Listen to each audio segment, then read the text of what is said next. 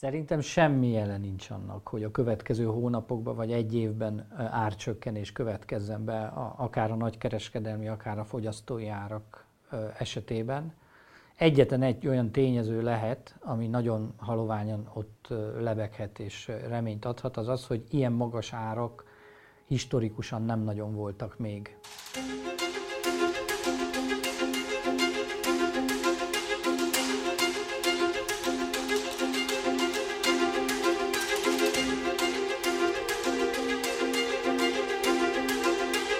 Jó napot, sziasztok! Ez itt a Portfólió szerdánként megjelenő heti podcastje. Én Orosz Márton vagyok, és ma egy különleges témával készültünk, egy olyan témával, amiről eddig nem volt szó itt a Portfólió podcastjei között. Ez pedig nem más, mint a mezőgazdaság, de nem csak úgy általánosságban a mezőgazdaság, hanem azért igyekszünk fókuszálni azokra a fejleményekre, amik szerintem mindannyiunk életét érintik, és a, és a, hétköznapok, és a hétköznapokban is bőven beleszólnak. Hát persze gondolok itt elsősorban az élelmiszer áremelésre, meg, a, meg arra, hogy mi, mi várható ezen a téren itt a következő hónapokban. És két vendégem van a stúdióban, két kollégám, Kovács Nóra, az agrárszektor vezető szerkesztője. Szia Nóra! Sziasztok! És Braun Müller Lajos, a portfólió újságírója. Szia Lajos! Szia! Sziasztok! És az apropó, ami miatt beszélgetünk most az agráriumról, az nem más, mint hogy ezen a héten rendezzük a Portfólió Agrárszektor konferenciát, a Portfólió Agrárszektor 2021 konferenciát, ami talán a hallgatóink nem feltétlenül ismerik, úgyhogy szerintem érdemes elmondani, hogy egy nagyon nagy szabású rendezvény, azt hiszem, hogy ilyen ezer résztvevő találkozik ilyenkor siófokon, ágazati szereplők, üzletemberek, bankárok, az agrárium dolgozói, és, és az előadók száma is több száz főre tehető. Ez egy két napos rendezvény, úgyhogy én első körben azt kérdezném tőletek, hogy, hogy mondjátok el, hogy mi az, amit ti vártok itt a, itt a hétvégi rendezvénytől. Van-e olyan téma, amit különösen nagy érdeklődéssel fogtok figyelni, vagy ahol nagy vitákra számítotok? Amit én a leginkább várok a Portfólió Agrárszektor konferencián, az a közös agrárpolitikával kapcsoló, kapcsolatos rész, és azon belül is az a kerekasztal beszélgetés, ami azt fogja kivesézni, hogy mit tartalmazhat majd az a magyar stratégiai terv, amit decemberben kell majd leadnia nem csak Magyarországnak, hanem a tagállamoknak is. Egyelőre nem sok konkrétumot lehet tudni erről, emiatt nagyon érdekel, hogy a szakemberek hogy látják, mit gondolnak, illetve ami még szerintem nagyon izgalmas lesz, az a műtrágya piacról, és a jelenlegi helyzetről, árakról szóló beszélgetés, mert ugye hetek, hónapok óta ez is nagyon forró téma, és szerintem ez is nagyon, nagyon izgalmas lesz. Hát Lajos, a, a műtrágyákkal te is sokat foglalkoztál most az elmúlt hetekben, hónapokban, úgyhogy gondolom, hogy akkor téged is érdekel, hogy például mi fog történni ezen a piacon. Igen, szerintem is ez az egyik legforróbb téma, hogyha valaki megnézi az agrárszektor konferencia programjait, akkor láthatja, hogy sok jó téma lesz, de talán az egyik legérdekesebb az ez, hogy az inputanyagok mennyire drágulnak, ami tulajdonképpen végső soron mindenkit érint, tehát a termelőket abszolút közvetlenül. Mik, mik azok az inputanyagok? Segítsek Az inputanyagok azok mindazok az anyagok, amik a termeléshez szükségesek. Ezek ilyenek például a műtrágya, növényvédőszerek, de ide sorolható például a gázolaj, és input költség, ha nem is input anyag, például a munkaerő, illetve az energia. És az az érdekes, és tulajdonképpen itt valamennyire kapcsolódunk is a mai témánkhoz, hogy ezek mind nagyon-nagyon nagy mértékben drágultak az elmúlt egy évben, ami aztán ugye a termelőket nagyon nehéz helyzetbe hozza, és végső soron mindenki előbb-utóbb találkozni fog vele a boltok polcain, illetve a kasszáknál, hogyha eddig még nem vette észre, akkor a jövőben biztos észre fogja venni.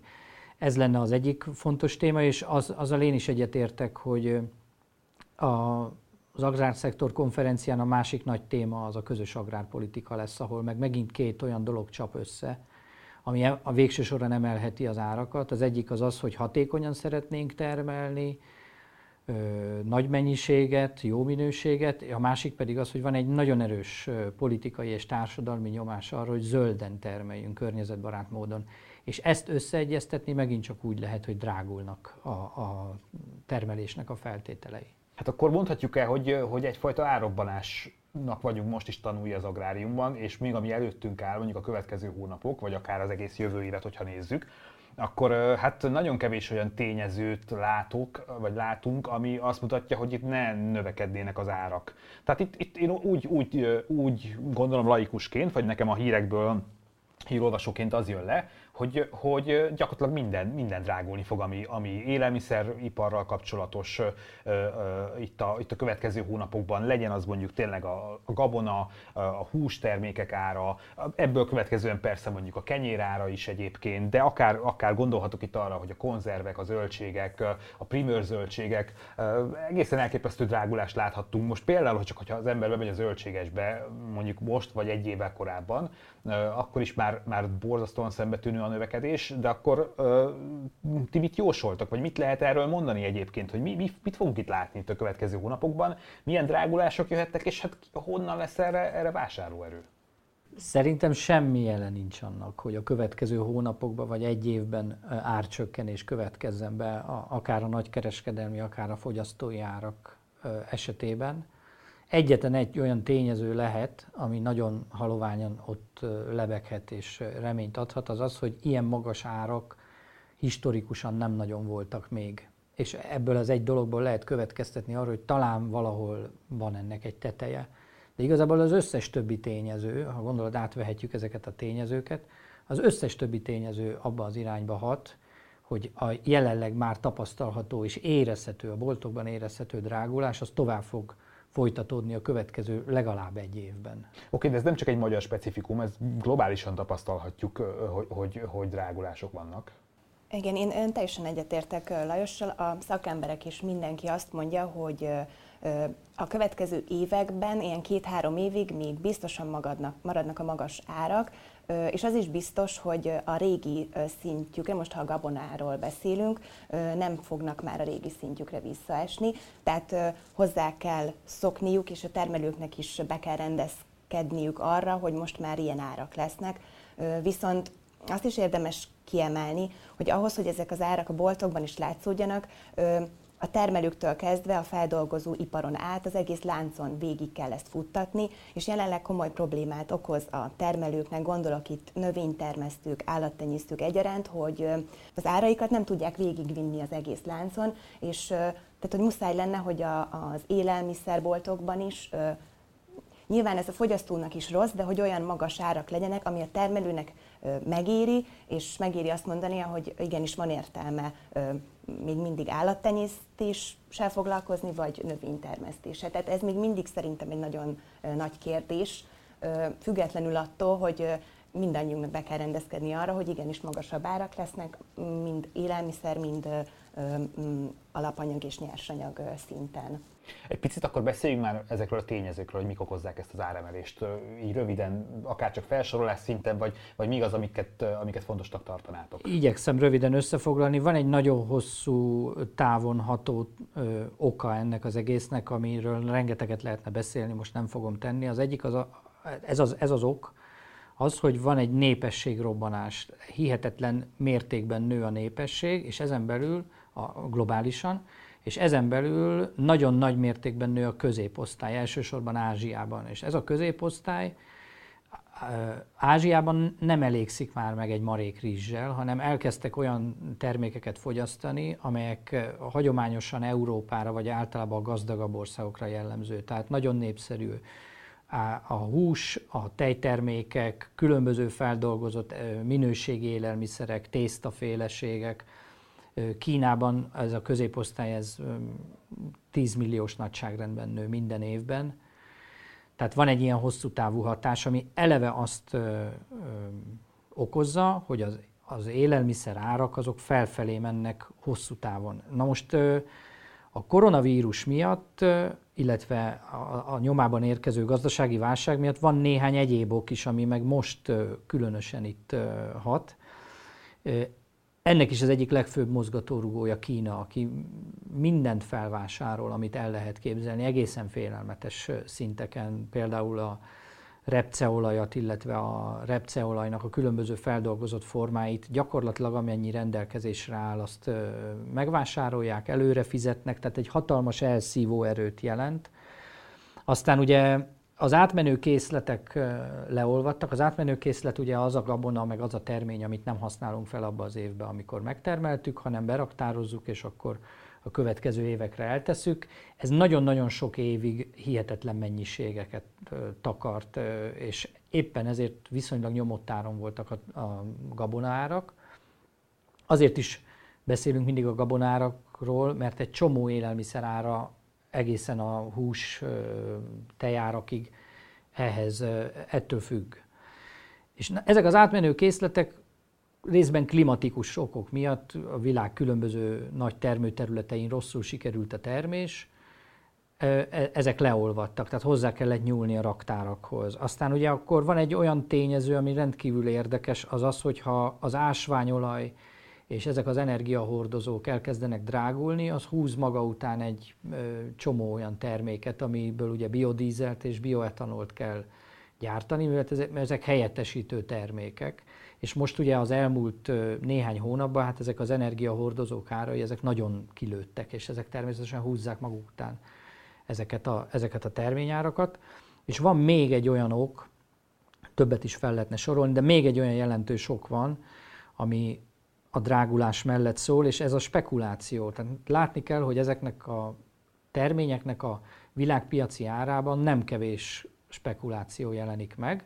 Ez azért is érdekes, mert körülbelül 10 évvel ezelőtt, amikor a 2008-as pénzügyi válság igazán a mélypontján volt, akkor, a, akkor egy nagyon hasonló folyamat játszódott le, de ellenkező okokból.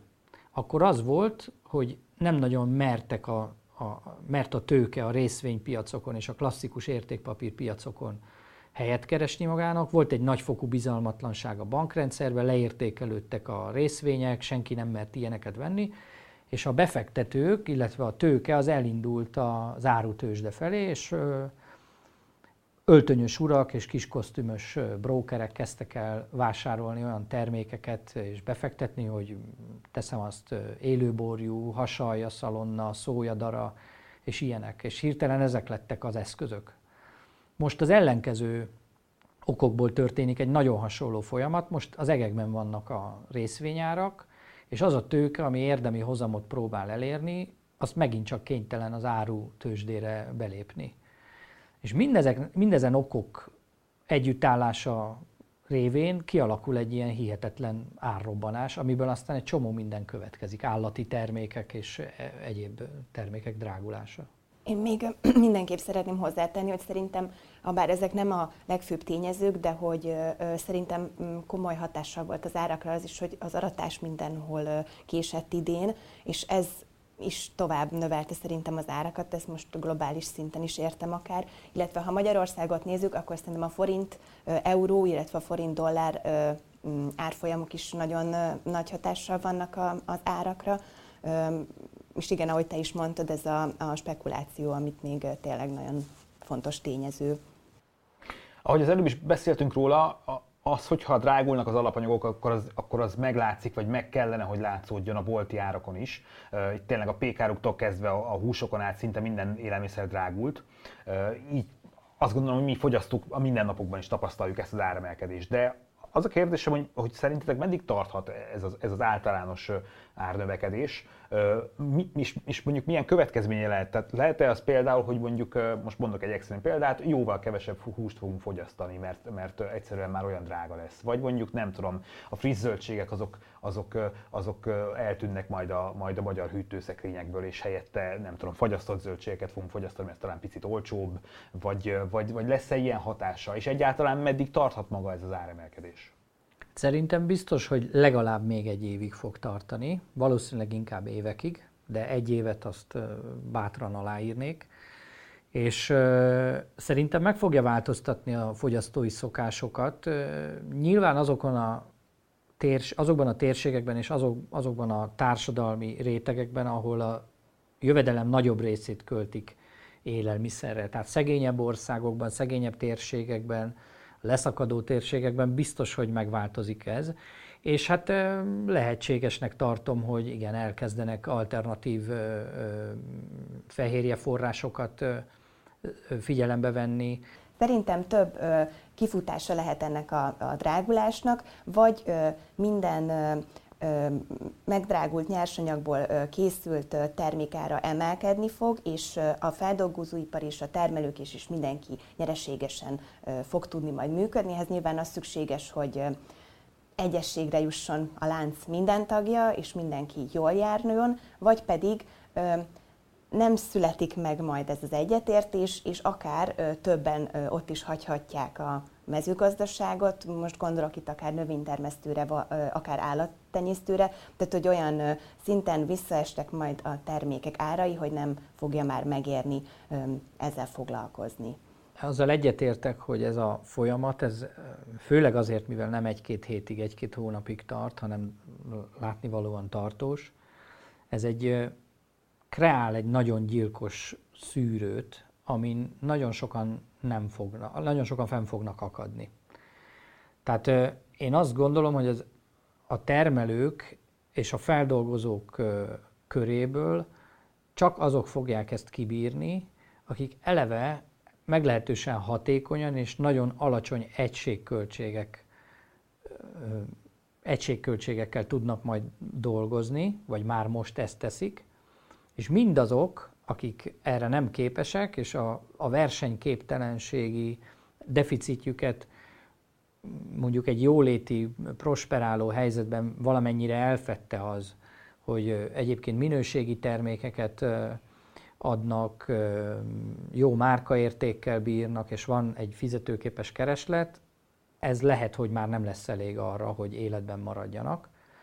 És ez azért is aggasztó, mert a magyar élelmiszergazdaságnak több ilyen szereplője van, akik egyébként nagyon jó minőséget állítanak elő, nagyon jó márkaértékkel, a vásárlók nagyon komoly érzelmi kötődést tulajdonítanak adott esetben a termékeiknek, ragaszkodnak hozzájuk, de az egységköltségük, a, a, a versenyképességük, a hatékonyságuk elmarad a várt szintől, és ez egy olyan helyzetben, amikor minden élelmiszernek az ára jelentősen nő, ez annyira kiélezi a helyzetet, hogy még azok az emberek is, akik egyébként azok a vásárlók, akik ragaszkodnának az ő termékeikhez, kénytelenek visszatenni a polcra, és választanak valami, valami olyasmi terméket, ami helyettesítő. Itt gondolok például arra, ami egyébként az Agrárszektor konferencián is majd téma lesz, hogy adott esetben kénytelen kelletlen választják a lengyel tojást, a német hústerméket,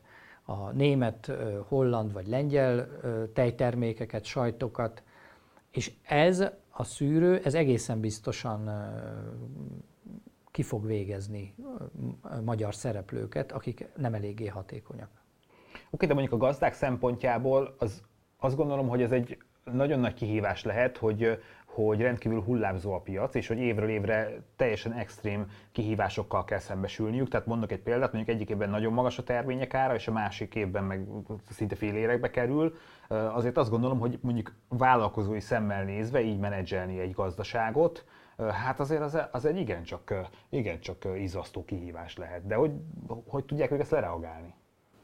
Szerintem mindenképpen a fejlesztésekben van úgymond a jövő, és bármennyire is mindannyian tudjuk, hogy ez nagyon pénzigényes, nagyon sok befektetett befektetéssel, befektetett energiával és költséggel jár. Mégis szerintem a mai világban gondolok itt akár az árakra, akár a, a klimatikus változásokra, hogy az időjárás minden évben egyre nagyobb kihívások elé állítja a gazdákat. Szerintem ezt tényleg csak úgy lehet reagálni, hogyha igenis fejlesztünk és ezt tudom nagyon jól, sok a támogatás, és sokan a jelenlegi helyzetben nem is mernek belevágni ilyen beruházásokba, mert félnek, hogy nem tudják megvalósítani, de a jövőben nyilván ez lesz talán az egyik, mm, e, e, talán az egyetlen megoldás, hogy igenis fejlesztenek, gondolok itt az öntözés fejlesztésre, ami ugye az időjárás miatt tényleg elengedhetetlen, de bármire is sok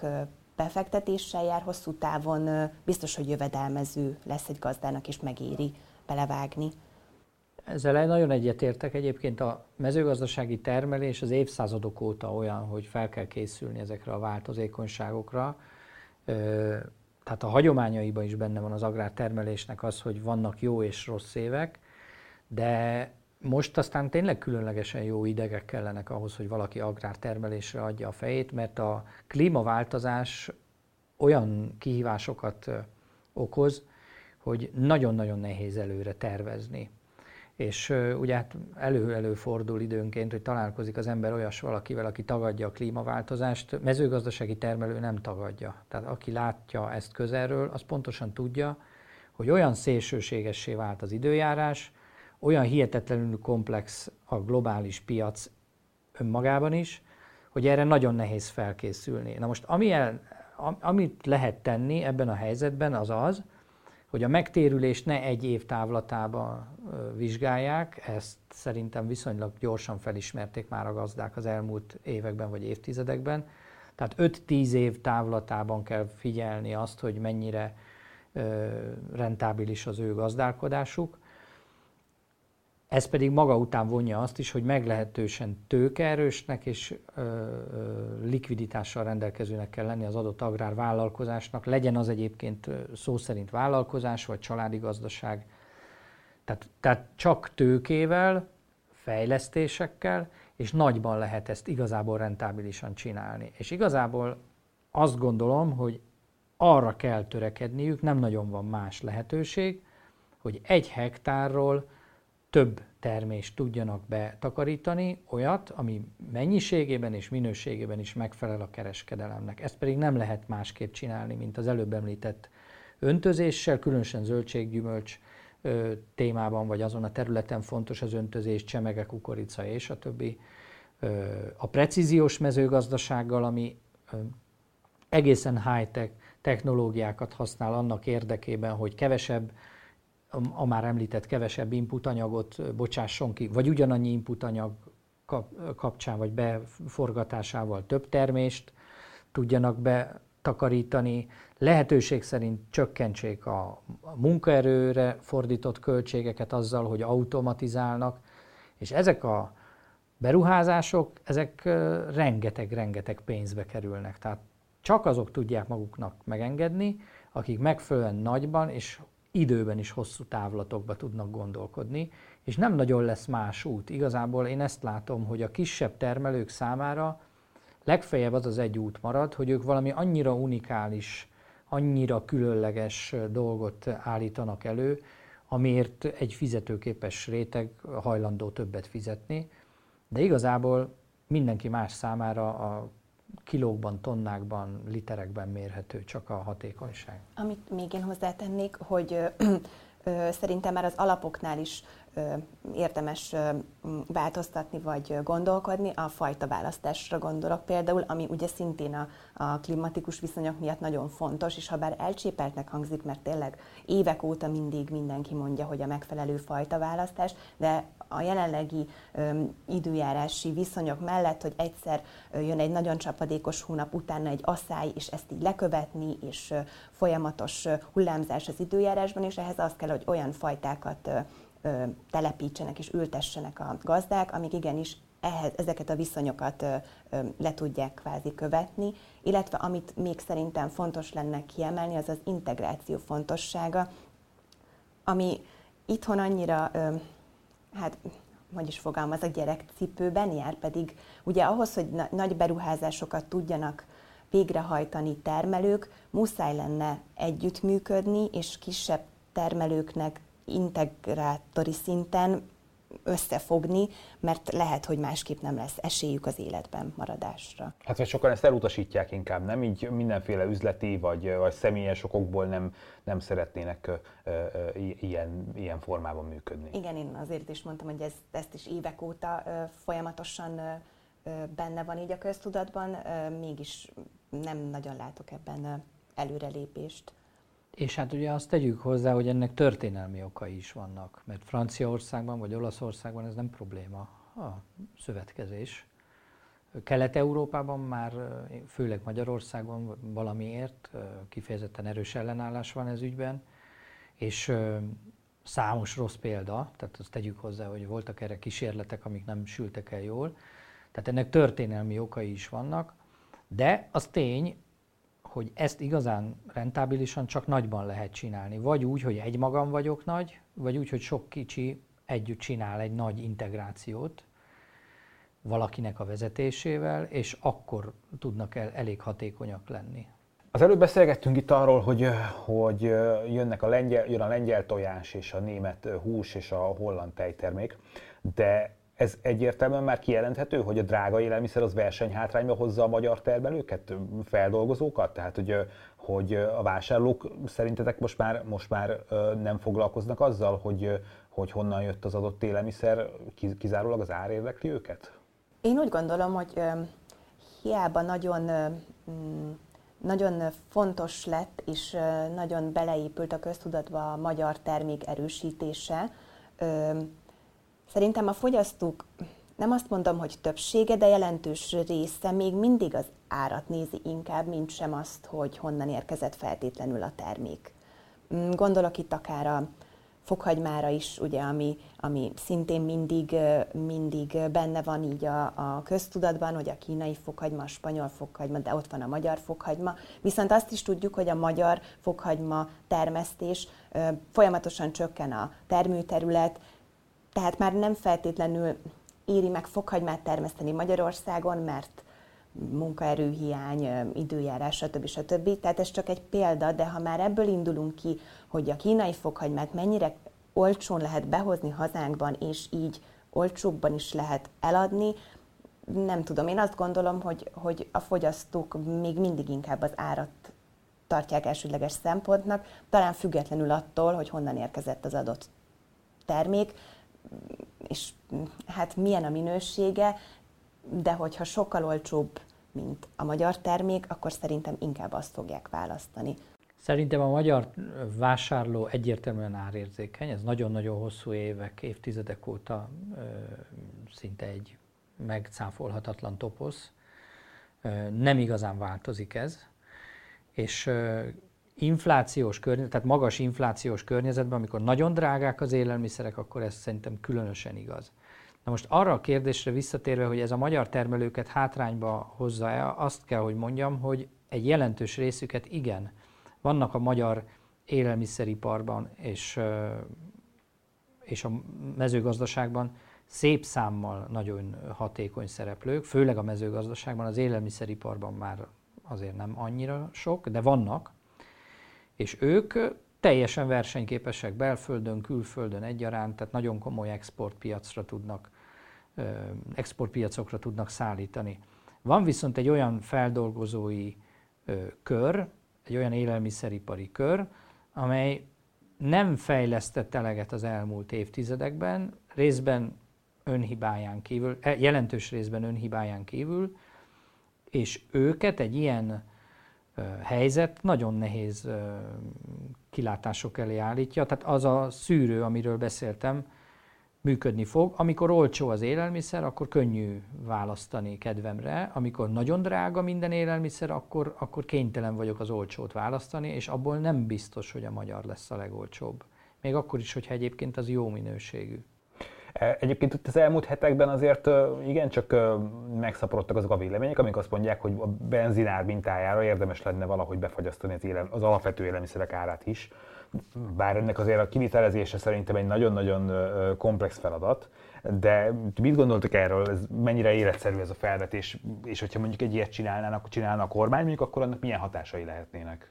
Hát szerintem van rá esély, mert van politikai haszna ennek, és ugye választások előtti hónapokban elég sok minden elképzelhető a gazdaságpolitikában, vagy ezekben a rendelkezésekben. Az tény, hogy nagyon bonyolult lenne, sokkal bonyolultabb, mint a benzin-gázolaj árának a befogyasztása, és ö, olyan következményekkel járhatna, amiket lehet, hogy nem akarna a, nem akarnának a döntéshozók felvállalni. Gondolok itt arra, hogy ugyan a vásárlók körében valószínűleg népszerű lenne, hogyha valaki a sertéshús, baromfiús, UHT tej árának szabna egy határt, hogy azért ezen, ennél tovább már ne dráguljon, de vélhetően a kiskereskedelmi árat kellene akkor leszabályozni, ami mindenképpen beindítana két nagyon káros folyamatot. Az egyik az az, hogy a kiskereskedők egy ilyen rendelkezés után azonnal mehetnének, és mennének is a termelők vagy a, a, a feldolgozókhoz új ártárgyalásra, és még keményebb árleszorító tárgyalásokra kerülne sor.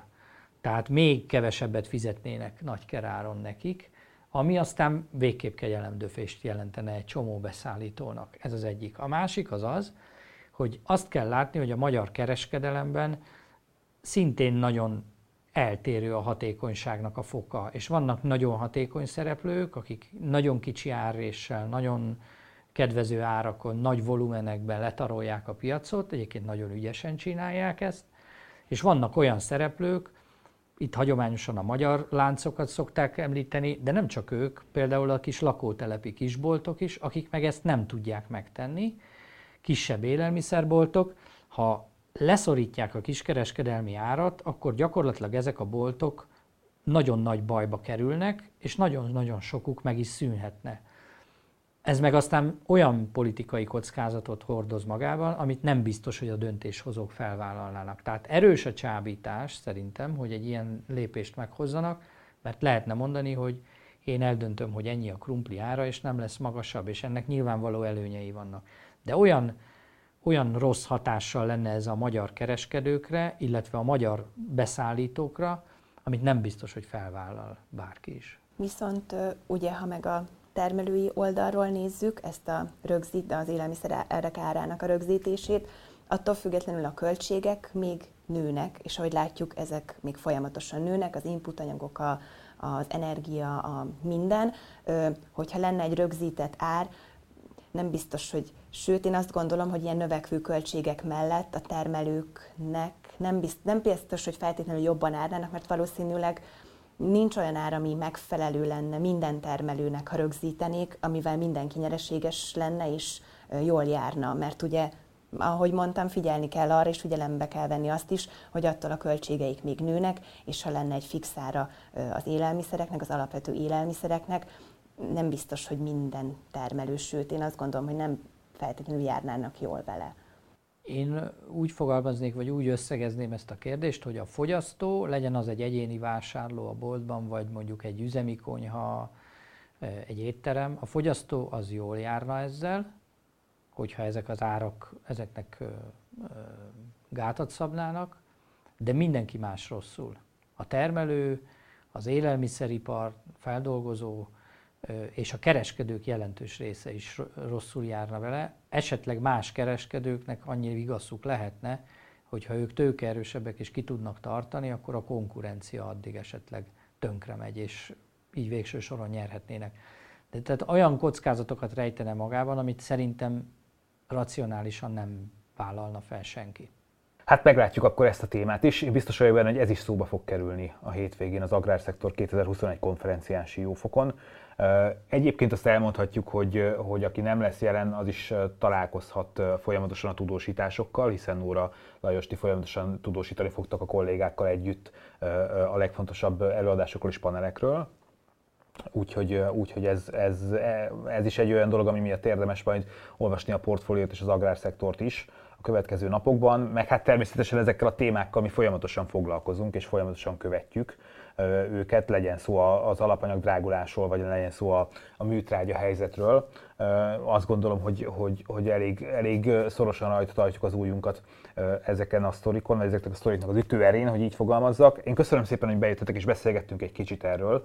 Kovács Nórával és Braumüller Lajossal beszélgettem itt az elmúlt percekben, és köszönjük, hogy hallgatotok minket, és ne felejtsetek el bekövetni Soundcloudon, Spotify-on és Apple Musicon is és hamarosan újabb podcast jelentkezünk. Köszönjük a figyelmet, sziasztok!